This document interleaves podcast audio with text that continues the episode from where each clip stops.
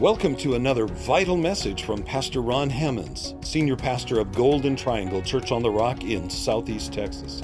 We're so glad you're joining us. For more information about Golden Triangle Church on the Rock Ministries, visit our website, cotr.com.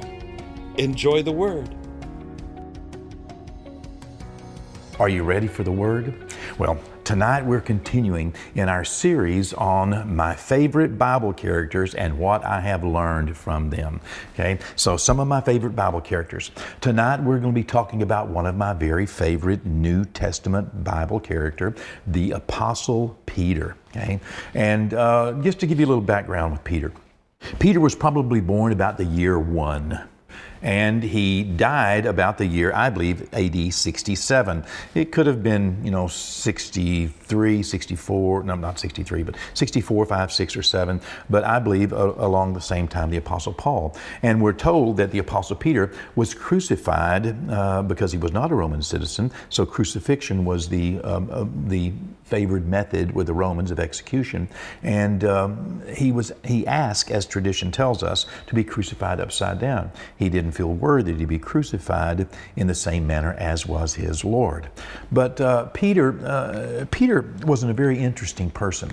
Jesus called him uh, because he wanted him and he needed him just like him. You know, Peter was born in the town of Bethsaida. Five of the disciples, five of the original 12 disciples, were from the town of Bethsaida. It's in the Galilee. It's on the northern shore of the Sea of Galilee, uh, right where the Jordan River uh, uh pours into that Sea of Galilee, uh, right there uh, on the on the eastern bank of the Jordan River on the northern shore of the Sea of Galilee. It was a little fishing village, you know, a town, not really a city, but a town. And five of the disciples were from that town James and his brother John, you remember them, and also Philip was from there, and then a disciple named Andrew and his brother Simon Peter.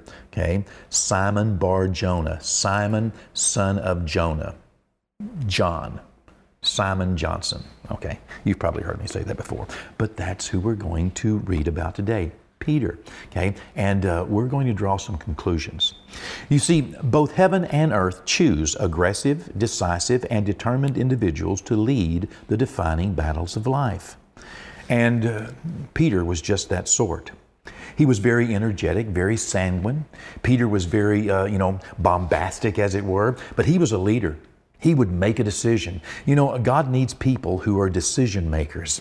Uh, you know, many times it is harder for God to get someone to do something than it is for Him to guide them along their path. And so God is often encouraging us to, to get out there and get engaged, and then He corrects us along the way. And Peter was very correctable in the hands of God, but he was also very energetic. Um, and something that you know many people may not real about, realize about Peter is that he was married. How do we know he's married?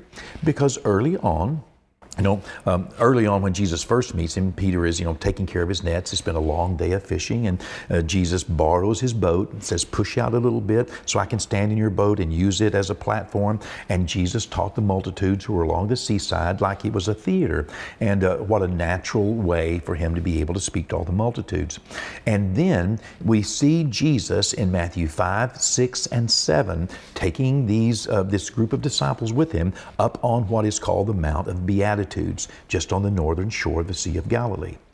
And that's where Jesus uh, gave this famous Sermon on the Mount. Blessed are you, blessed are you, blessed are, you know, blessed are the peacemakers, you know, um, blessed are the poor. And, and he continues with this message and tells us so many wonderful principles of life. Matthew 5, 6, and 7. Then when we get to Matthew 8, in Matthew 8, the Bible says that Jesus and his disciples came off of that mountain of Beatitudes, off that little hill, as it were, and they immediately entered into the town of Capernaum. Now, Capernaum, again, on the northern uh, uh, coast of the, of, of the Sea of Galilee, is only about oh, two to three miles, two miles west, maybe three miles west of Bethsaida. And it, and it ends up that Peter, having been born in Bethsaida, lived a life as a fisherman. Jesus called him and said, I'll teach you, you know, to, to become a fisher of men. Well, Peter had moved from Bethsaida to Capernaum. Why? Well, because Peter got married. How do we know Peter got married? Because in Matthew, the eighth chapter, when Jesus enters into Capernaum with his disciples, they enter into the house of Peter which actually belonged to his mother in law, but would have been called his house because uh, he evidently was the oldest male uh, in the family. So, in order to have a mother in law, the Bible says that it's Peter's wife's mother. She was sick of a fever, and Jesus went there, and that's where he supposedly lodged for, for uh, some time as well of his ministry uh, time. And uh, he healed her, and she got up and fixed them something to eat.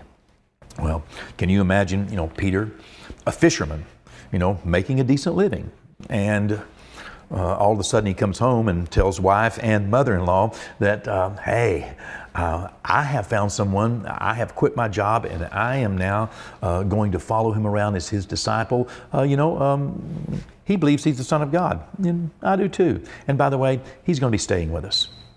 You know, Peter was quite capable of making these decisions, and we see it all through his life. This energetic decision maker. That happened to be a very good decision, but not all of Peter's decisions were good. Not all of them were best. But one of the things I love about Peter is that when he found out that the decision he made wasn't best, he changed. He checked himself, challenged himself, and he changed, repented, and he stayed in the game. And he was not afraid to make the next decision. You see, God has called us, many of us, you, to be a decision maker, whether it's a decision over your own life, or perhaps over your family, or maybe you're a supervisor at work, a teacher at school, or some leader of a friendship group, or maybe of a nation, a community. You know, thank God for leaders both heaven and earth choose aggressive, decisive, and determined individuals to lead the defining battles of life. And this is why God chose the Apostle Peter. You may remember in Matthew, the 14th chapter, the Apostle Peter was in the boat with all the other disciples, and there was a great storm in the middle of the night, and Jesus came walking on the water.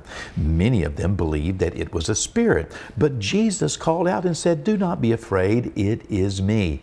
And Peter, the only one of the 12, said, If it's you, then, you know, I want to come out there. You know, uh, what a decision. It happened to be a good decision. So Peter got out of the boat, and the Bible says he went walking on the water to go to Jesus. But, you know, he didn't make every good decision because in the middle of that storm, he got his eyes off of Jesus and onto the waves and he began to sink. Bad decision. Jesus lifted him up because he cried, you know, Good decision. Cry out to Jesus. And they got back in the boat. Can you imagine how the other disciples, how the other apostles might have felt about Peter? Peter, you're all wet. You sank. You know, they never risk their faith. Peter was willing to step out of the boat and walk on water. They weren't. Now, uh, this is uh, this makes Peter, in many ways, perhaps a cut above the others. Maybe that's why Jesus chose Peter, along with James and John, to go with him many places that he did not allow the other disciples to go. And, uh, you know, even though Peter was a bit energetic and, you know, made many good decisions and many bad decisions, Jesus knew he could depend on Peter, that Peter would not be found just sitting around doing nothing. For all of Peter's life in the Bible is about him doing something. In fact, the book of Mark is a, is, is a book of all that Jesus did. Many believe, as do I, that the book of Mark would, you know, could be called, uh, uh you know, the gospel according to Peter, because Peter most likely dictated this this to Mark, and Mark penned it. It carries Mark's name, but all throughout there's there, there are little tidbits of information, special little things that if you study and you look at it, only Peter that, that was that was seen from Peter's perspective, and we know Mark was one of his disciples. In the 16th chapter of the book of Matthew, uh, Jesus asked his disciples, "Who do you say that I am?" and Peter speaks up. You know, Peter's always speaking up. You are the Christ, the Son of the living God. some people believe this, some people believe that, but this is what I believe. And Jesus said, Peter, flesh and blood has not revealed this to you, but rather my Father who is in heaven has revealed this to you. I mean, this is God speaking to you, Peter. Whoa, you know, you're hearing from God. Good decision, Peter. And he said, Peter, you know, you are a rock, and upon this rock I will build my church, and the gates of hell shall not prevail against it. And unto you I will give the keys of the kingdom of heaven, and whatever you bind on earth will be bound in heaven, and whatever you loose on earth will be loosed in heaven. You know, don't you know that made Peter feel good? Good decision, good call. He spoke up. He was always speaking up. He spoke up. You know, he wasn't always right, but he was always doing his best. And that's what Jesus needed from him. And that's what Jesus needs from us. If you read out of Matthew 16, 18, and 19, on down to 20, 21, 22, 23, you'll find that it's only four more verses until Peter speaks up again. Jesus is trying to inform the disciples that he is going to Jerusalem and the Son of Man is going to be crucified, and you know, and Peter's having none of this. Peter speaks up again, and I'll paraphrase this, but basically he tells Jesus, No, you're not. No one's going to lay a hand on you. You know, over my dead body, this is not going to happen. And just four verses after Jesus said, I'm giving you the keys to the kingdom, just, just a few moments, seemingly, after Jesus said, Good decision. You're hearing from God. That's right. You, you, you know, you're, you're speaking that which the Holy Spirit has revealed to you. Just four verses later, Jesus turns to Peter and says, Get behind me, Satan. Whoa. He went from hearing from God to hearing from the devil. uh, you know, um, but Peter, as always, took the rebuke, took the correction, took the instruction because all Peter wanted was to be right. Peter, Peter didn't care who was right, he cared what was right, and he knew what was right was to obey Jesus, to follow God's word. And when he found himself wrong, he just got right back in line. Not every decision that Peter made was a good decision, but every decision Peter made was a decision from his heart. And when he found out that it wasn't the best decision, he changed. You know, hindsight is a luxury that decision makers just don't have.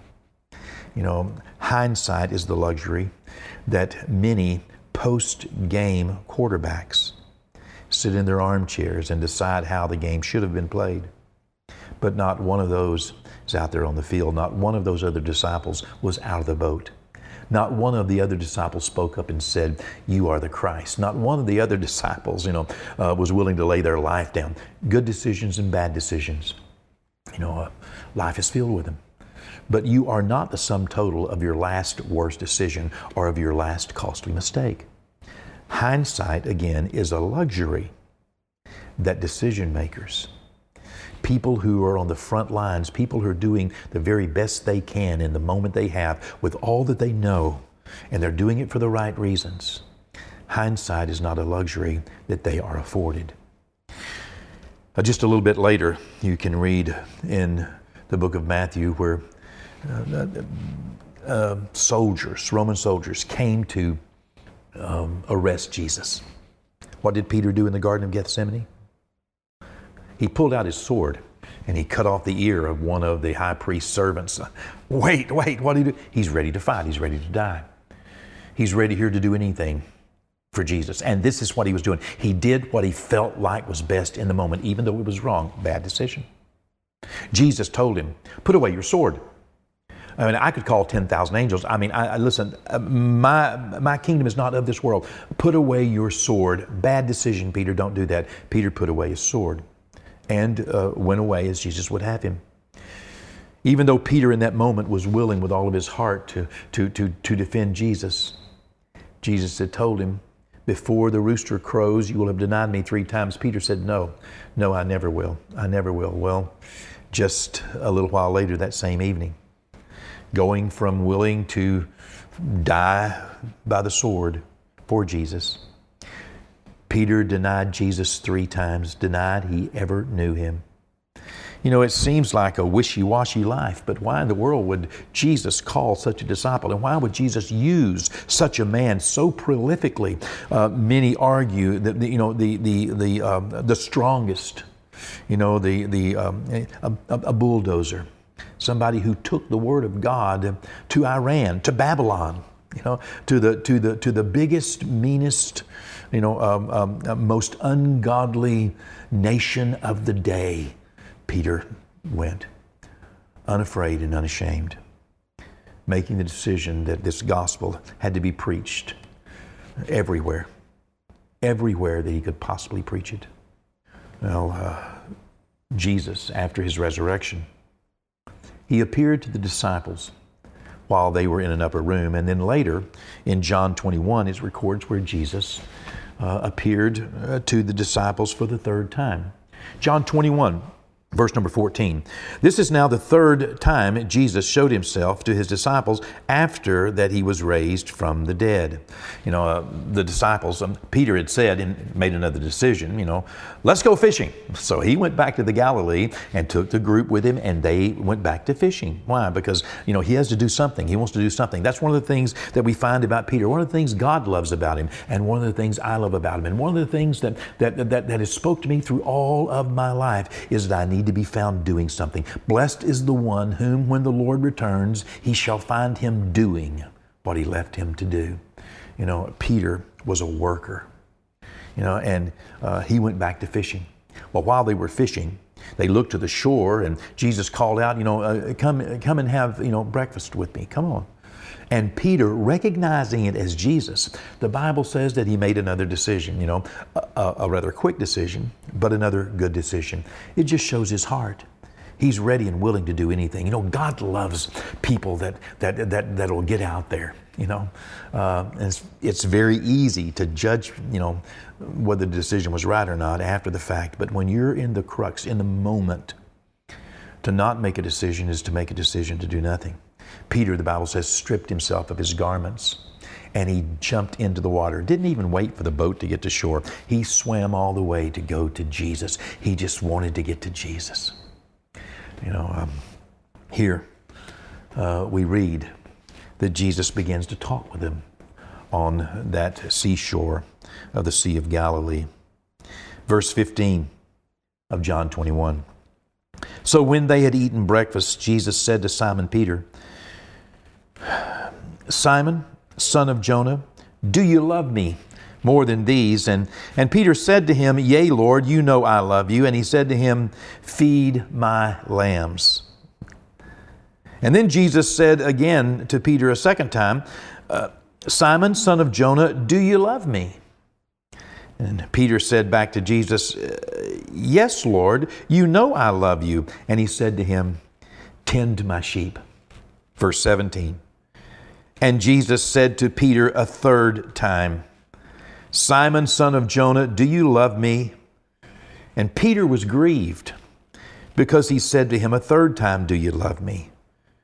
And Peter said back to Jesus, Lord, you know all things, and you know I love you. Of course, that was completely unquestionable. You know, just because someone makes a wrong decision, a bad decision, a costly mistake, does not infringe upon their love for Jesus Christ and their willingness to do anything for Him and their desire to serve Him with all of their heart. And here, Jesus said to him, Feed my sheep.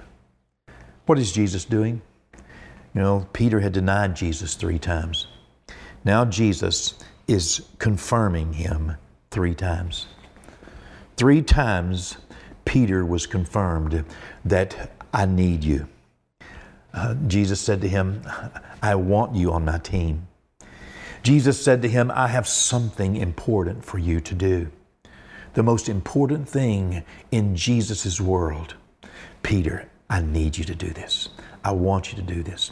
Don't feel bad about yourself for having denied me. Don't, you know, don't let that be your testimony. Don't let that be the end of the story. Perhaps you know you've done something in life. Maybe you have disappointed yourself, disappointed others, or even disappointed Jesus. Maybe not every decision you have made has been a best decision, even though you made it from a best heart. Listen again, you know, hindsight, you know, post game uh, review is a luxury that decision makers just don't have. Don't let that stop you from making the decisions that you need to make in a time when they must be made. Do your very best. It is easier for God to guide you, direct you, than it is for Him to get you going. Take a step. Be bold. Do it for the right reasons. Do it in agreement with the Word of God. Do it with an open heart and be willing to be corrected if you're wrong. And then get up and make the next decision with the same heart. That's what I've learned from the Apostle Peter. And those of you that know me know that's me. I'm, uh, I'm never short when it's my turn and my time, and it's time for a decision. I'll do my best. And if we don't get it 100% right, we'll make another run at it. But one thing we're not going to do is we're not going to quit. Our message does not change and our mission does not change. Methods may. But when Jesus returns, He will find us and our church and the church in the earth doing His will, leading people to Christ, and singing His praises. May God bless you and be merciful to those who have to make decisions before hindsight. Thanks again for joining us for another relevant word from Pastor Ron Hammonds. Visit cotr.com and subscribe to our social media platforms to stay up to date. As well, receive more encouraging messages from our pastor and details of the work we're doing both in our community and communities like ours around the world. Today and every day, God bless.